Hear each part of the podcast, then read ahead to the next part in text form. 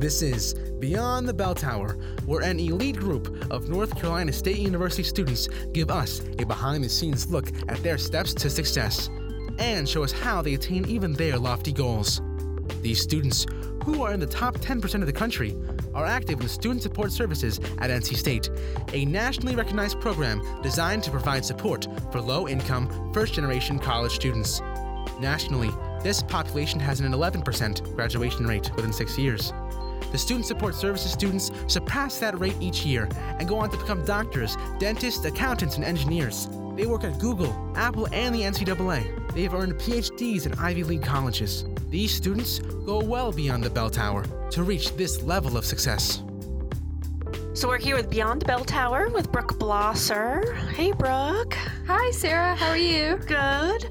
Um, we're actually in Hunt Library recording for the first time on a Friday afternoon, and we're trying to figure things out. But I think it's kind of fun because this is your first time in a music booth. Yes, ma'am. It's absolutely awesome in here. I had no idea NC State had this resource to begin with, so Yeah, you're gonna come in and record stuff. Do you think? absolutely not.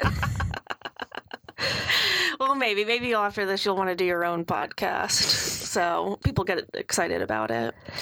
So, um, what do you think people should know about you before we get started? Okay, so my name is Brooke Blesser. I am a senior in marine sciences with a biological oceanography concentration. I also am getting two minors in applied ecology and anthropology. I am also hearing impaired, so um, I do have hearing aids, although I do not wear them, but that's another story for another time. Should you? Are you? Is that against your doctor's orders? um, I probably should, but I don't. yeah. Um, I am extremely active in um, State's research community, and I've done research um, in the Applied Ecology Lab and in the Marine Earth and Atmospheric Science program um, down at CMAST. Mhm. And um, I love what I do. I love everything about marine science and turtles and dolphins and fish. Oh my! right, right, right, right. And then you're from the local area. I am. I'm from uh, Holly Springs, which is about 20 minutes away. Right. And Where'd you go to high school? Holly Springs High School. Oh, okay. Okay. Good, good, good. And the other thing I think um, is a major part of your identity is that you work too much. I work a lot. yeah. So we'll um, go into a couple of things about working too much, in my opinion. But that's my opinion.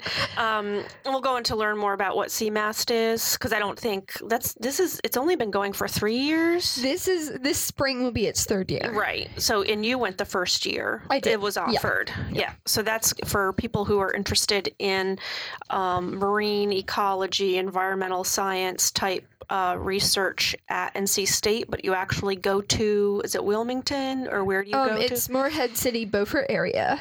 So? Right. And so then you actually go there, take classes, and do research, and it's extremely cool, which um, Brooke will share more about that with us for sure. And the other thing I wanted to talk about, and we can talk about, you can choose what you want to talk about first, is that you are always happy, upbeat, energetic, or that's how you present. So, I mean, that's a major thing where you, Yeah. in my opinion, work too much. You're doing undergrad research, you have a high GPA, um, you know, and then you're doing all of these things about improving yourself with the environment, um, working a lot, you know, et cetera, et cetera. So we'll get into that too. So can you tell us a little bit more about CMAST? Like, what does Um, CMAST, CMAST even stand for? okay, so CMAST is um, NC State's um, marine science. It's it stands for Center for Marine Science and Technology. So they do everything there from um, they do marine science. They do they actually have um, one of the country's leading marine mammal vet programs there and um, they have the world's the world's largest marine resonance facility for um, marine mammals so wow. basically it's an mri that you can put whales in Wow. um, which is incredible. Yeah. yeah. Um, they have tons of faculty down there, both affiliated with NC State and then not affiliated with NC State. Morehead City is considered the research triangle of marine sciences. So you have um, NC State, Duke, and Carolina all have campuses down in Morehead City and Beaufort. Um, so the first year that I did the program, we actually lived at Duke Marine Lab. Um, fortunately, the new students don't have to live at Duke anymore. and they, They can live um, in NC State dorms. Yes. So um, Okay. NC State has actually built dorms down there that the students can stay in. It's the exact same price as attending to a semester at NC State. Um, so the dorms there are the same price as the dorms would be here. Um, tuition is the same price as tuition would be here. Um, you don't have the option to buy a meal plan, which can be difficult for students. But if you like cooking like I do, it's not so bad. Right. So, um, So that's amazing because I think of NC State as like landlocked. Like, why would you go to NC State if you wanted to work in marine, Marine biology. biology? Like, Right. I, you know, and so, um, so I think did and yeah, I think the biggest thing is that like people don't realize that these opportunities are there. Mhm. Um, you. I don't think they're as advertised as they should be. This is one way to advertise them. right. But the opportunities are definitely there. And every time I hear, oh, you're in marine biology, why didn't you go to Wilmington?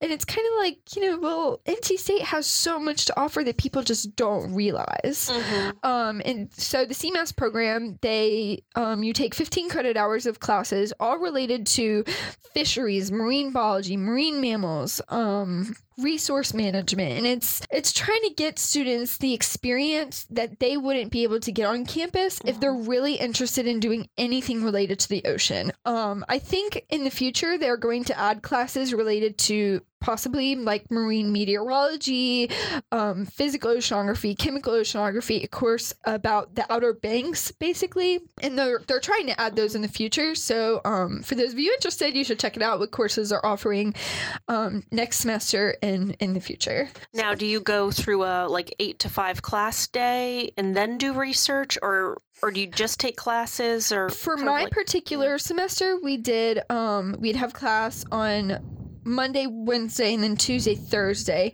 And the way that our classes were set up is, you know, we could do research or volunteer activities within the community in the mornings or in the afternoons, um, you know, based on what time our classes were. So I did research with, um, it was basically, we were looking at species recruitment. So if we put oysters in an area, what kind of fish species are going to come to that area?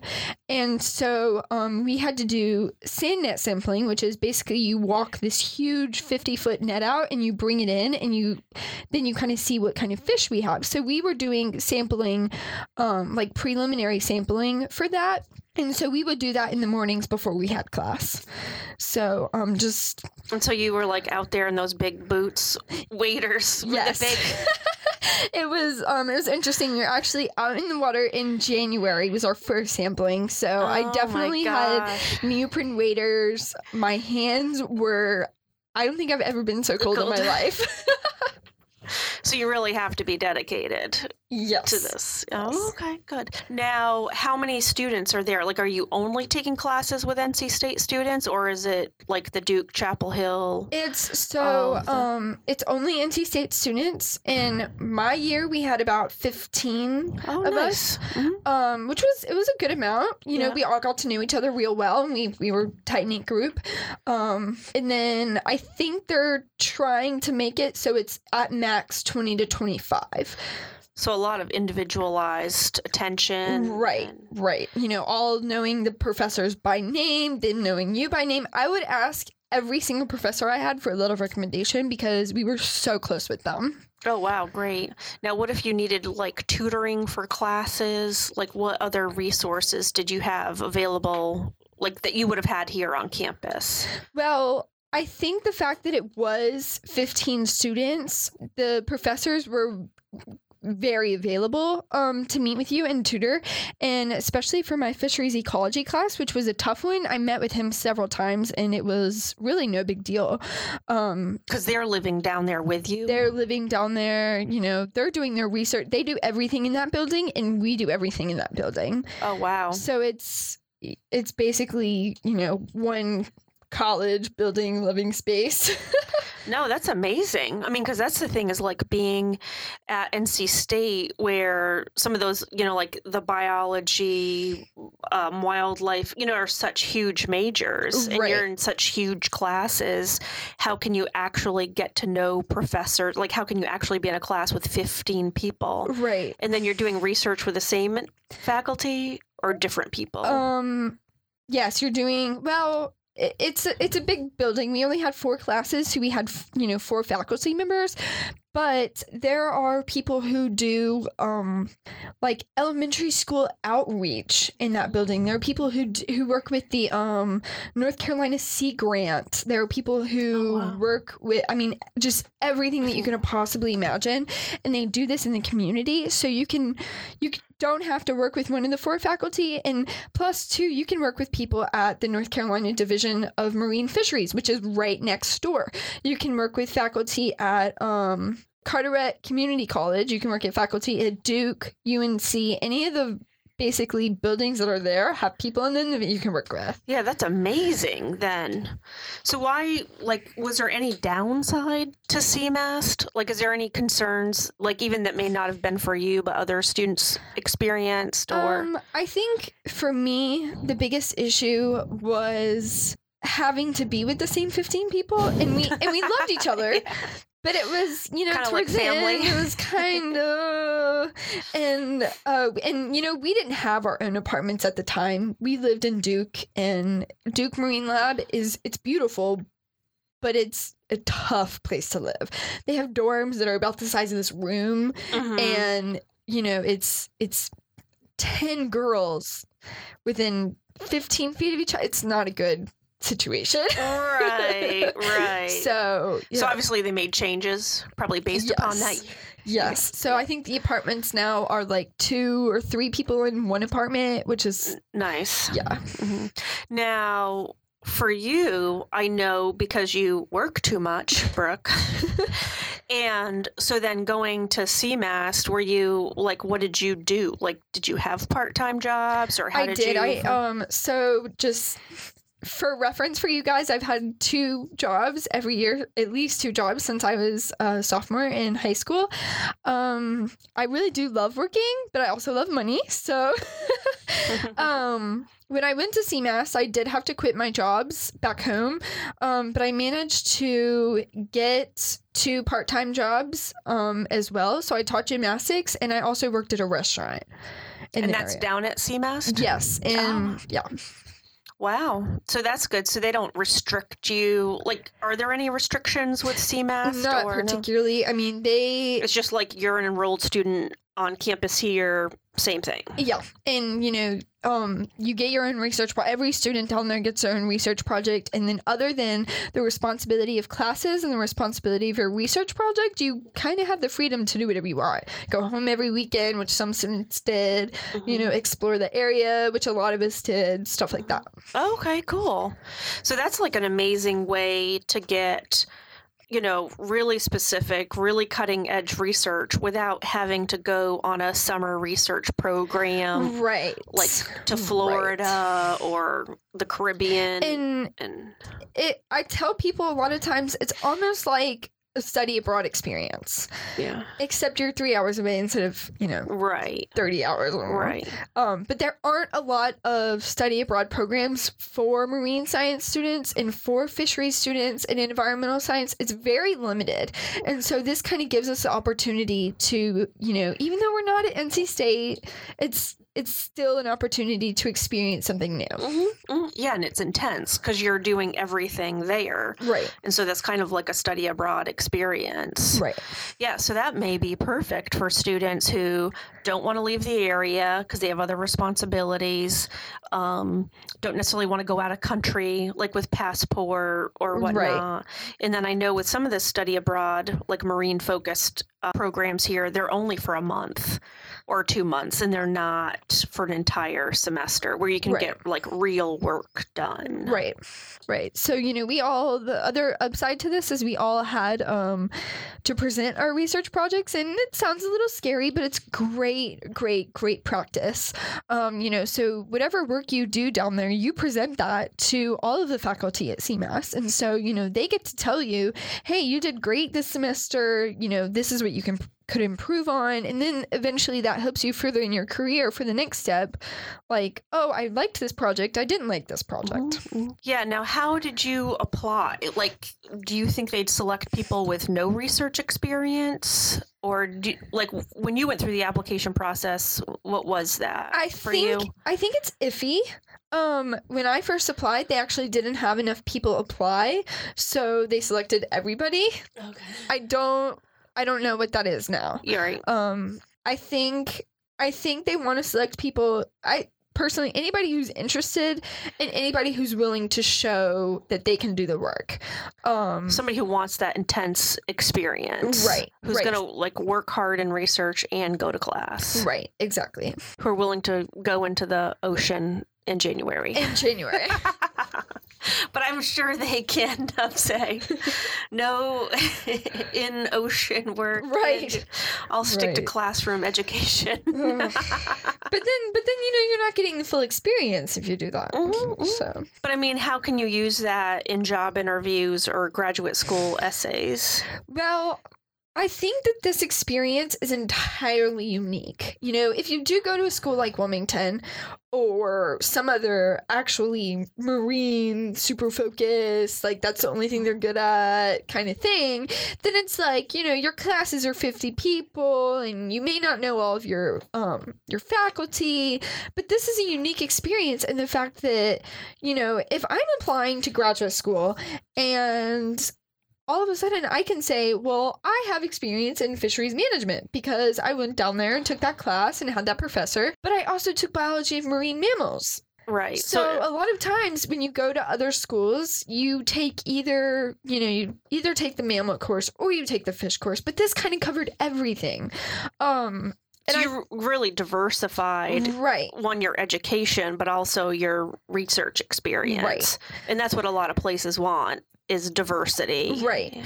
Um, and I think it's especially tough because you know you are down there and it's it's intense it's tough but i think showing that you did go down there and you took that initiative i think that job interviews like graduate school essays they're going to show that you took that initiative to do something different completely different with your education and i think they're really going to appreciate that. Right it's going to make you stand out. Right right, right especially you know at, at a different school those opportunities aren't available Mhm. um so. Yeah yeah yeah no for sure. That's great. That's great. Um now what's the research that you're doing here on campus? Was did you keep doing the same research or did you so or I it's totally different now? it's yeah it's it's totally different um from what i did at CMAST i met dr craig Layman at the um speed daddying event that they have i think it's in the spring um, Um, actually, it's coming up. Oh, Well, I don't know what day this will be posted, but it's like mid September is the next speed dating. okay um so you actually go to workshops that are advertised. yes Good for you. of course and that's you know that's one of my things is read your emails because there's a lot of good opportunities in there and i find that a lot of people just don't know about these things because they don't read their emails um, Mhm. but yeah so i met dr Layman at a research speed dating event and they have them i guess every semester Mhm. um and you know he said you know talk to me if you're interested so i actually started doing research for him in july of 2015 um so it's actually been about two years now that i've been in his lab he does research with artificial reefs in the bahamas and haiti unfortunately i've not had the chance to go to bahamas and haiti yet Mhm. um, but hopefully I will in the future. Um, and it's I'm processing seagrass, and so um, basically taking the samples that he has, processing them, and finding nitrogen and phosphorus phosphorus isotopes and how they relate to what fish are at the reef. Um, I was able to present this research at the National Conference for Undergraduate Researchers in Memphis um, in April of this year, and that was an incredible experience. Now, who paid for you to go? NC State. right. So that's the thing is for students to know is apply to present your research. Like don't be intimidated that oh it's in a different state or when I looked at the conference, you know, it's five hundred dollars to attend. Seven hundred Yeah, dollars, yes. right? That that's um, NC State actually paid for about 20 to 30 students to go to Memphis. They paid for our flights, our hotel, and our conference. Um, and it was honestly one of the most incredible experiences I've had at NC State. I made a ton of friends. Um, and Memphis was an awesome city. I think next year it's in Oklahoma. Mm, So Now, when does that? Now, how did you find out about that conference? I think Sarah actually emailed me. okay. Oh, read your emails from Yeah, Sarah. I do.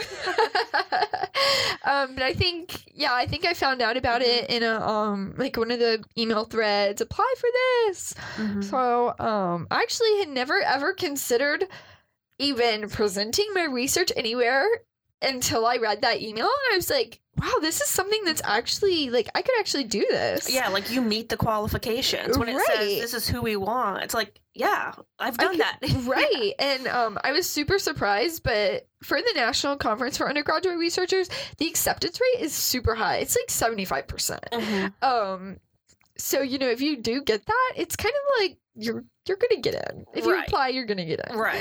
um and I think it was like four to five thousand students. They also have a grad school fair there. They have um, speakers. We heard the um, the CEO of FedEx speak, and it was like you know it was all these cool opportunities. Plus, Mhm. we got to explore the city some and eat some really good ribs. So that was probably my favorite part. right. And you got off class, right? we do, yeah. you we don't get- excused absences. Yeah. Mhm. Yeah. Yeah. Excellent. Excellent. Now, did you just present a poster or did you present you like could in do a presentation? Yeah, you could do either one. You could do a poster or an oral presentation, and you can actually present more than one. Mhm. Um, I did an oral presentation because I like talking. Um, most people did poster presentations. In my personal and semi-professional opinion, I would recommend a oral presentation because they can be really tricky and it's good to practice speaking in front of people. now, how who helped you with the um, your proposal to present? Did the faculty who was supervising you help you through that whole yes. process? So, um, I mentioned to him that I wanted to do this, and he said, "Okay, let's you know, let's work on a um an abstract together, or you write it, send it to me. I'll you know cut out bits and pieces and edit it, and then you know you can put that in." So you didn't need to know what to do to, you know, to present to the conference. You could say to somebody, "I want to do this, but I'm not sure how to do it." Right, right. And he helps me through the whole thing. And, you know, even if you don't have a mentor or if your research was in the past, but your mentor, you know, still gives you that opportunity, there's tons of, um, Kyle is more than happy to help anybody. Kyle Blockel? Yes, is yeah. more than happy to help anybody edit anything. Um, and there's a lot of resources that you can take your posters or your presentations to, um, to help people help people help you kind of get it together. Right, right, exactly. So knowing what to do is not a requirement. Right. Just asking for help. Right. It's a It's a requirement. Now, going back to the professor that you worked with, I forgot his name. Dr. Layman? Yeah, Layman. So, how did you go from the speed dating workshop to actually being in his lab? So Like, how do you finesse that? How do you make that happen? It's tough. Um, you so if you meet a professor, or if you don't meet them, even if you happen to see their research in passing or on NC State's website, um, you want to reach out to them through email. Um, be very professional. You might even want to have somebody edit your email before you send it because it can be difficult. Now, Dr. Layman is the best person to email in the world because he gets back to you in no time at all. Um, but I do know that a lot of the professors out there do not back as responsive Yes. via email. So, um, don't be shy after like a week or so to email again and say, hey, you know, just wanted to make sure you got my email. I'm still interested in working in your lab, etc., etc. hmm And then, so did he say? Did you ask to meet with him in person to discuss opportunities? So I met with him in person. He laid out a couple different projects for me, and um, I said, okay, like I like this one. hmm Let's work on that. Now, did he ask you like what your GPA was or past research experience? I think Or- some professors do care about that. Mhm. Um, I don't know too many professors that care about GPA, Right. especially for an undergraduate. hmm Um, he didn't really ask what my past research was, and of course, at this point, I hadn't had any. Um, I think a lot of professors realize that when um these students email them, this might be their first research experience. hmm Um, so So again, not having experience, not necessarily having an ideal academic background is not required for reaching out, requesting research, and then being approved for research. Right. Um, you know, so I think the only thing that's required is having the guts to reach reach out and get in touch Mhm. with them. Um, but yeah, especially if you're super interested, show them that you take you took the initiative to reach out to them and they're going to appreciate that. Right. Especially if it's a nice email. Right, right. And I think the other thing too is like going to the events like speed dating um, or other ones that you're meeting the faculty and other um, venues, like they're coming to a student cent like a, a an event for students, then that says I want to, you know, work with students. Right. You know, I want to be a mentor. That's Right. why I'm here. So that's one of the other reasons to go to a speed dating type workshop is you're meeting the people who want students to contact them. Right. Right. And for any marine science majors that may be listening to this, I know we are far and few, but try to look out um, beyond the MEAS department for research opportunities. Um, I know biology, applied ecology, and the ecology faculty, a lot of them do aquatic animal stuff without necessarily being marine science. So you don't have to be a major in that college to contact that faculty to do research in that Absol- college. Oh no, absolutely not. So, um, you know, I'm a marine science major doing research in applied ecology. Mhm. Um, I know a friend of mine is marine science, but she's a biological concentration, but she did her research in chemical oceanography. Um, another my uh, peer mentee Mhm. is a biology major, but does her research in biochemistry. So it's, you know, if you can find something that somehow relates to it, or even if it's just something that interests you. Um, I actually did a little bit of um, help with the anthropology lab at NC State. And that doesn't even relate to what I want to do. I just really like anthropology. Mhm. So how did you get involved in that? Um, if you take physical anthropology, um, they are doing a bone lab or a bone library, and they're collecting um, specimens for a, a bone library, basically. And um, the teacher wanted students to come in, help clean the bones, help categorize the bones, and so I offered my help for that. Oh, cool, cool, cool. Now, how do you not? Because what I'm sensing here is that do you have self doubt or fear? Because I know, like, for some students, it's like, I don't dare reach out. Like, what if they don't respond? What if they think I'm, you know, like, stupid? What if they figure out that I don't, I've never done research before? I don't. I really no. I I don't, and I know that's rare among students. Mhm. Um, but I think my dad always told me the worst you can get is no, mhm, and if you don't reach out, then it's definitely a no.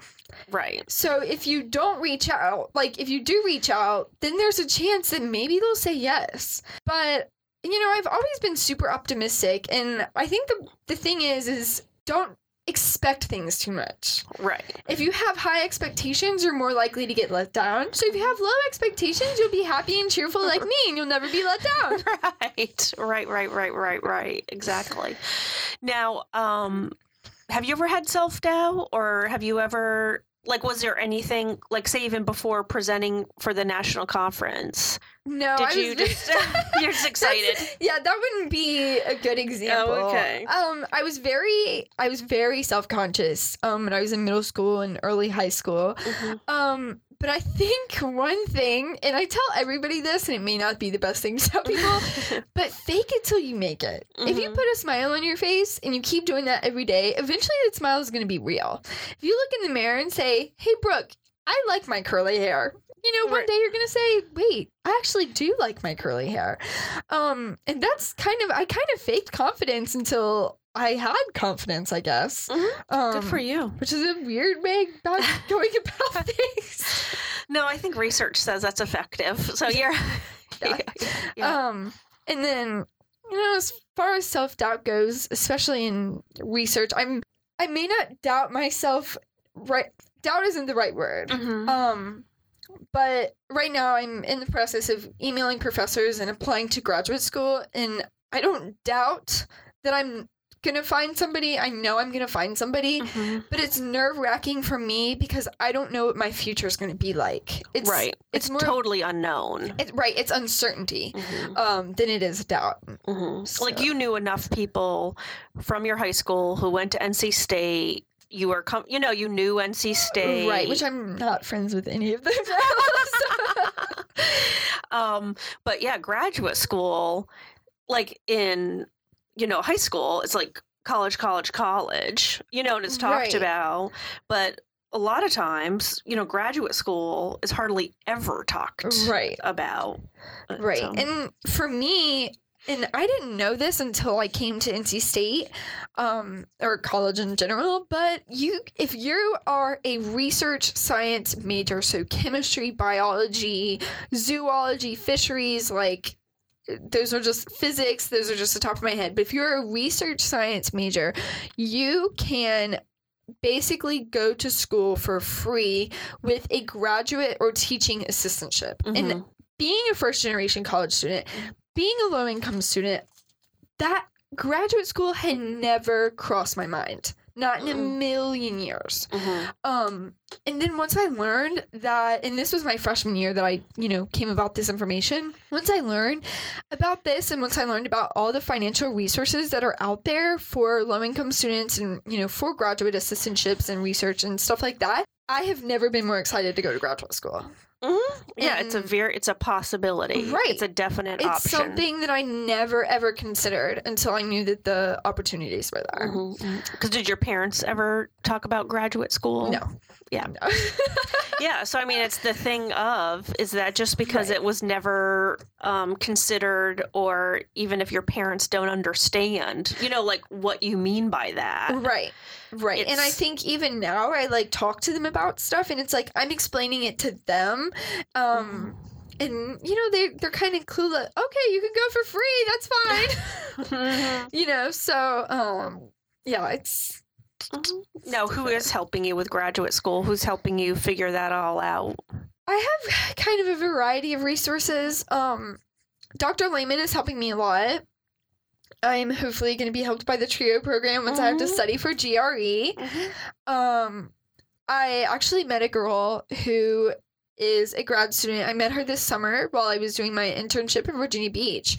And um, turns out she actually went to NC State and she uh, is a graduate school in graduate school at Virginia Institute of Marine Sciences.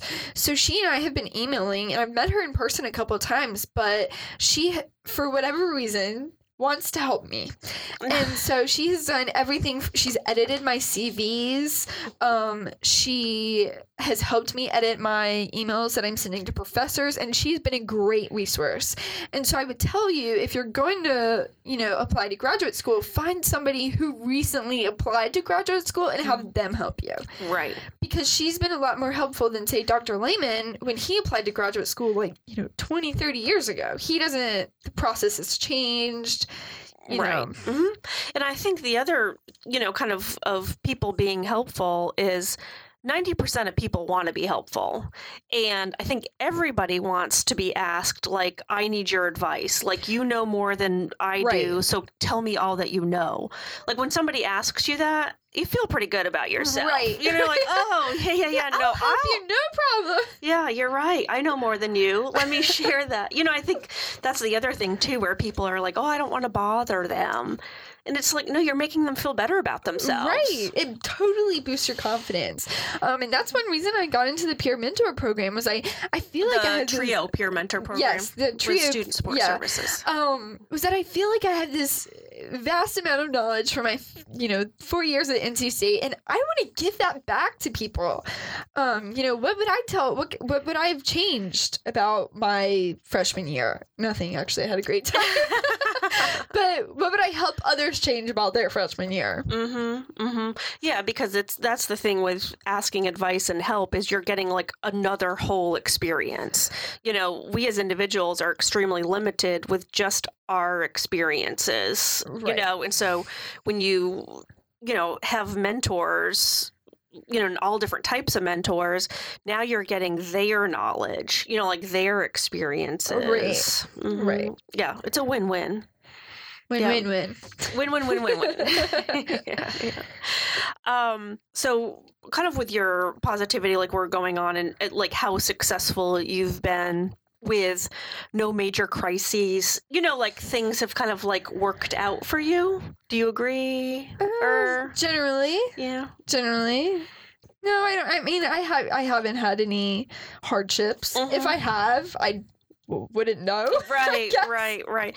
Yeah, because uh, you and I have talked about this in the past of, you know, like with being a low income first generation student, nationally only 10% of students in those two categories actually graduate college. And then you were saying too with physical disability, people are like, "Oh, you have physical disability," you know, Right. as as a hindrance or what would you call it? Is that a yeah, hindrance? I mean, that's that's what people tell me. Yeah, and so it's like here you have these um, identities, these three identities where you're not supposed to be successful. Right. But you were saying it's like I don't feel bad, you know. Right. Right. And it's it's it's all about the way that you think of yourself. I think, you know, these other people have these ideas of you, but the way that you think about yourself, nobody can change that ultimately. They can try. right. Sometimes they might succeed.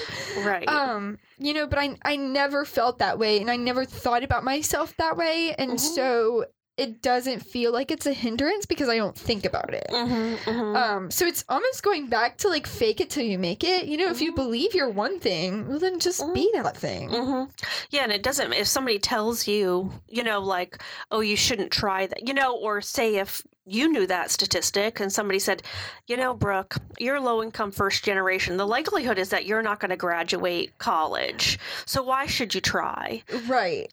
You know, Well, I'm that kind of person. You know, some people have different forms of motivation. If you tell me I can't do something, yeah, I'm gonna do it. you can't stop me. no, good, good, good. Um, now, if we want to switch to you um, working too much. so, how do you manage that with multiple? Because I think actually the first time I met you, you had three jobs like tennis, gymnastics. and I was working for a law lawyer, I think. Yeah. Yeah. Um so I actually calculated it since my sophomore year of high school, I've had over 10 different jobs. I have taught tennis, I taught gymnastics. I worked briefly as an assistant to a divorce lawyer. Um I've taught in restaurants, I've done retail. Never do retail for anybody out there like please never do it. It's the worst thing you'll ever do. um but I I love working. I do. Um it's almost like it's something to distract me from the stress of school. That's how I've always seen it. Mhm, Um and I'm making money while I do it. Right, right, right, right. Um I I think the most important thing uh, for anybody who wants to get a job and do school is to prioritize. So you need to know when to tell your boss boss, "Hey, I have a test the next day. I really need tonight off. Can you find somebody to cover for me?" Um is knowing when to kind of give that up and knowing when to say, "Okay, you know, I have to study, but maybe I really need the money this week. You know, and it's like having a it's like an ecological trade off. Oh, okay. so giving up one. hmm But um, time management and having your priorities set is probably the most important thing about doing job and school. Right. Now, how did you find the time to do schoolwork and the research? Like, how did you balance that all out? Like, So- how many hours did you actually work? How did you make your schedule? So Like, to I fit all that in? usually, um, well, my freshman year, for example, I would work Tuesday, Wednesday, Thursday at gymnastics from five to seven. So it wasn't a job where I had to be there forty hours a week. hmm um it was a limited job you know it wasn't super crazy kind of thing um so four to seven that's a great time for a part-time job because seven o'clock i would go get something to eat and go straight to the library to study hmm my job now i work as a waitress and um, i'm there on wednesday nights and friday nights and i close the restaurant which is a little bit different Mhm, than four to seven. So I'm there to till about one or two. Um, so I find time before my classes or um on Fridays. I don't have class on Fridays. Um, research I primarily do in the mornings on Tuesdays and Thursdays. mhm. And you know, it's just about setting up that schedule before the week hits. Right. So having every single thing that you're gonna do in your calendar. Hmm So, you know, one o'clock I go to the lab, two o'clock I have class, three o'clock I'm doing homework. Put that all in your schedule before you start. Right. And then you already know what you're doing. Right. Right. Right. Right. And you just do it. You You, don't do think it. about it. Right. You know, the thought doesn't go. Nah, I don't really want to. Do you? That happens when I have to run, Okay. when I have to go to the gym. But, But- you're less likely to do it if it's already in your calendar. If it's in Mhm. your calendar, if it's there, it's kind of hard to say, well, I can't do that because it's already there. Right, right, right. Excellent, excellent. And the other thing I thought was cool that you've brought up is the time and effort that you've devoted towards, um, like I'd say, your environmental footprint. Or Yeah. how would you? because as we were talking about it, like, which um, I'll have you go more into detail, but you know, where you were like, oh, I'm going to shop at the farmer's market. And like, I know how to do that. I work on a campus that has a farmer's, Farmer's market market. but you know like putting it in my schedule getting in the habit to do things that i know are good for myself and my environment So, um, using the farmer's market example, or even using my laundry example, you know, I do, I go to the farmer's market every Sunday morning. Um, you know, I buy my fruits and vegetables, and then that afternoon, my roommate and I will go to the grocery store and buy the groceries for the week. So it's getting in that habit of every Sunday morning, I woke up, I take the dogs out, I head to the farmer's market. Um, and especially when it's something like the farmer's market that I just love, and I love seeing the people there and the sights and the smells. It's easy to do. Mhm. Um, you know, as far as my laundry goes, that you have to get on a schedule with mm-hmm. too. right so can you back up though and say what your plan is like what's your whole thing with the environmental footprint So, I took an environmental ethics class at NC State this summer, and one thing that I found that was common, a common theme in each of the essays that I read, was that if you want something to happen, you have to be part of that change first. So, if I want people to start throwing away, or if I want people to use water bottles instead of throwing away plastic water bottles, then I'm going to start using a reusable water bottle. so it's putting like your career Right. to practice Right. So, Right. you know, if I want to save sea turtles from plastic water bottles, stop using them yourself stop using them. If I want other people to do it, then I'm going to do it. Mhm. Um, as far as the farmer farmers market thing goes, it's all about food security in a local area and it goes also goes hand in hand with um, supporting your local economy and it's i mean it's good for a variety of reasons but it, it makes you feel good when you're giving the money to a person instead of to a corporation Mhm. that's another talk for another yeah yeah yeah time yeah well, Um, and the thing too is at the farmers market they actually um, accept SNAP benefits. So if you have food stamps, that doesn't make it so that you can't go to the farmers market The- because they accept them also the there. on campus one? Yes, Oh, okay. Yeah. Yeah. Yep. Yeah. And the the on campus farmers market is on Wednesdays. Oh no, this is the the fairground. I mean the main farmers market. Oh. Yeah, and the one downtown on Wednesdays also takes snaps cards. Gotcha. Mhm. Yep. So the if for reference the um Raleigh Farmers Market, you can get there basically if you take the bus to Centennial, you can almost walk there. It's super Mhm. close. It's right there on um Lake Wheeler Road. Mhm. It's seven days a week. Yep. I think 365 days, Days a year. Any day you want. um so And do you know how their prices compare? Have you noticed that at all? It depends on what you buy. Mm. So, for example, I've seen that the zucchini and the squash are actually a little bit more expensive at the farmer's market than they are at the grocery store, Mm. but sweet potatoes are less expensive. Oh, okay. So, it depends. Mhm. Um, sweet potatoes at the farmer's market run about 79 cent a pound. Um, squash and zucchini at the farmer's market, the lowest you could get is 99 cent a pound. oh, okay. Okay. So Um, how do you yeah manage your money with groceries too? Like cuz eating healthy is a lot more expensive. Right. It is. Um I wish I could teach a whole class on this, Okay. honestly. And and that's another thing that I think is about being self-aware about what you're doing. Um you know, because people always say, you know, it's hard for low com- low income people to eat healthy. I personally do not think that's true. Mhm. There are options, but it's tricky and you have to, you know, you have to find your way to those options. Mhm. A perfect example So it's not yeah, it's not easy. It's not but easy. It's, but it's you can do it. Right, it's definitely possible. Mhm. Impossible is not in my vocabulary. Right. a perfect example being rice and beans. Mhm. You can eat rice and beans for breakfast, lunch, and dinner. And Mhm. I love rice and beans. Mhm. You can buy a bag of two pound bag of white rice from Food Lion for about two dollars and thirty cents. That bag of white rice will last you until your dying day. it will last you forever. Mhm. But then it's more it's more about calculating how much you spend per meal. Mhm. So, you know, if I buy a steak, for instance, which can be fairly expensive, but then I have that steak for uh for dinner one night and it feeds me and my roommate, but then we both have it for lunch the next day, that Mhm. steak actually ends up being about two one to two dollars per person per meal. Meal, right. Which is super inexpensive. right. Um, and I think I've actually calculated it based on my grocery spending per week. I actually spend five dollars a day eating, Right. which Mhm. includes breakfast, lunch, and dinner. Mhm. Five dollars a day, Mhm. Mhm. and, And that's not possible for everybody, but right, you're able to work it out for Right. you. right. That's a lot different than going out to eat. Because even if you went Right. out to eat for one meal, It's it's Like- going to be more than five dollars no matter where oh, you go. right, right.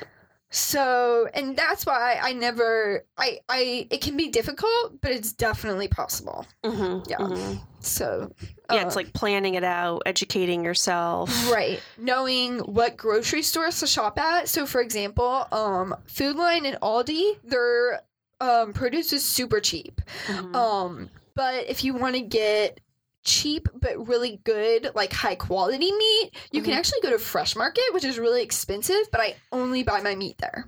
Oh, really?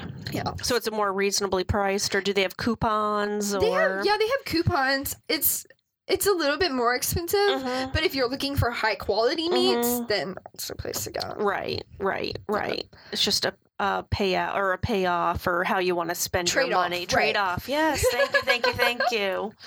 Yeah. So, but if I were to tell anybody, um, the best way, if you want to change how you are going about your way in the world, and if you want to change your habits to make it more ecologically and environmentally sound, the best thing you can do is make it a habit. Make it a habit of going to the the farmers market every Sunday morning. Make it a habit of you know planning out what you're gonna what exact product you're gonna buy before you go in there and researching these kinds of stuff make it a habit to you know take the bus instead of driving your car Mhm. and fitting those things into your schedule And so that's the thing, actually.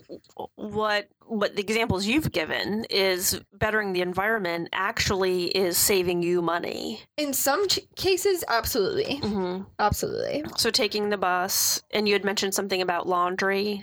Too. Yes. Um, so with my laundry, I actually want to get a drying rack where I can hang my clothes to dry instead of using a dryer. That's going to save me a ton of money on my electricity bill in the long run. Mhm. Plus, it's better for the environment. Right, right. So cutting Use- down on electricity, cutting down Right. on gas. Using Mhm. um using cold water in your washing machine for all of your clothes instead of hot water. That's another good one too because then you're not cranking up your the electricity or whatever the heat, the water pump or whatever Right. that heats the water. right. Oh, okay. Now, what do you do about plastic bags and plastic water bottles? I have I've used reusable bags. Um, that's another habit that was tough to come by. Mhm. Instead of leaving them in my car every single time that I went in, um, plus or reusable bags are fairly inexpensive. You can get them about like depending on where you get yours, you can get them from anywhere from like twenty five cents to like ninety nine cents a bag. Mhm. Um, and you can get big bags and little bags and different sizes and stuff like that. hmm Excellent, excellent. Um, kind of in conclusion, what else do you want to talk about? I'm not sh- sure. Is there anything like what do you think students should know? Like what do you wish someone had told you, you know, when you were a first year student? or Um, s- I think being a first year student is hard Mhm. because you first generation student especially Mhm. because you really you don't know what's available to you. Mhm. And so what I would tell a first generation student is every time you get an email about an, an event, every time you get an email about apply to this, Mhm. just do it. Yeah. Just Yeah, because actually, that's what I'm thinking. is A better question I should have asked is where does somebody start? Because with all that you do, you know, it's like there's no way I'm going to be Brooke next week. There's just, it's just not going to happen. it takes 4 years. Yeah, yeah, yeah, yeah, yeah. But so, what's like one thing? Like, what's the first thing? Like, what's that you would advise? My biggest piece of advice would be to just do it. Say yes to as much as you can, as Mhm. often as you can. Mhm. And if your plate gets to be too full, then that's where you prioritize. But I think saying yes to things opens so many doors in the future. Mhm, Um, mhm. you never know what saying yes might lead to, what internship it could lead to, what letter rec- recommendation, or even job opportunity. Um, by saying yes to some silly event that you went to your freshman year. Mhm. Um, and the more stuff that you say yes to, the easier it will be to take on more activities. Mhm. So if you find yourself working two jobs and research and doing school, you're like, oh, this is so hard. I want to quit. Don't quit. Push through. And in the long run, you'll be stronger for it. And you'll realize I can do this. I can Mhm. actually take on all these things and it'll be okay. Mhm. Yeah, and there's um, a very popular book, and I can't remember. It's a woman who has written a bunch of TV shows, and that's her thing. Is I think it's the year Sh- of saying yes. yes, Shonda Rhimes. Yeah. My Have you read ha- that? My roommate has that book. yeah. But isn't it about like she did a whole thing of like saying yes, for a year right. And how much it benefited her Right. personally and career wise. Take no, impossible, and can't out of your vocabulary. and just yes. and just yes, just do it. Mm, even if you just have to practice nodding your head if Yeah. the saying it is too much. Yes. Yeah, just nod your Saying head. Saying it with a smile. Mm-hmm, mm-hmm. Well, thanks, Brooke. This was exciting. We covered a bunch of topics. Yeah, we did. And um, I'll have to check actually the CMAST application cycle, and maybe we'll publish this when that It's comes out. Do you if know? I memory serves correctly, it's due sometime in October. Okay. Yeah, so we'll definitely post this then before that. Yeah. For sure. And can people contact you? Yes, absolutely. You can reach me by email at bcblosse at ncsu.edu. You can email me anytime. I'm great about reading my emails and responding. Yes, as we've learned. so I look forward to hearing from y'all. Yep, great. Yeah, and so say yes and read your emails. Yes. okay. Tips to success. Yeah, yeah, yeah, yeah. Thanks so much, Brooke. Have a good day. TRIO Student Support Services Program and Student Support Services STEM are federally funded college retention and completion programs. These programs focus on academic, personal, and career support for under resourced undergraduate students. At TRIO SSS and SSS STEM, our goal is helping our students reach their goals. We are currently accepting new students to our program. Apply today. Go to www.ncsu.edu to learn more about student support services at NC State.